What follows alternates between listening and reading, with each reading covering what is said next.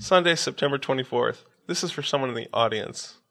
Hot tubs and batted lashes and blinks of dew from honey kisses and redheads whom you worship in their coy smiling faces, Irish smiles and Canadian voices, applause and gazes cast out by strangers, a hug from the stinking man who loves you, a shy kiss from the woman who doesn't know she does yet. A honey kiss and your eyes blink and as the night was delivered on the golden wings of Icarus this time I did not burn.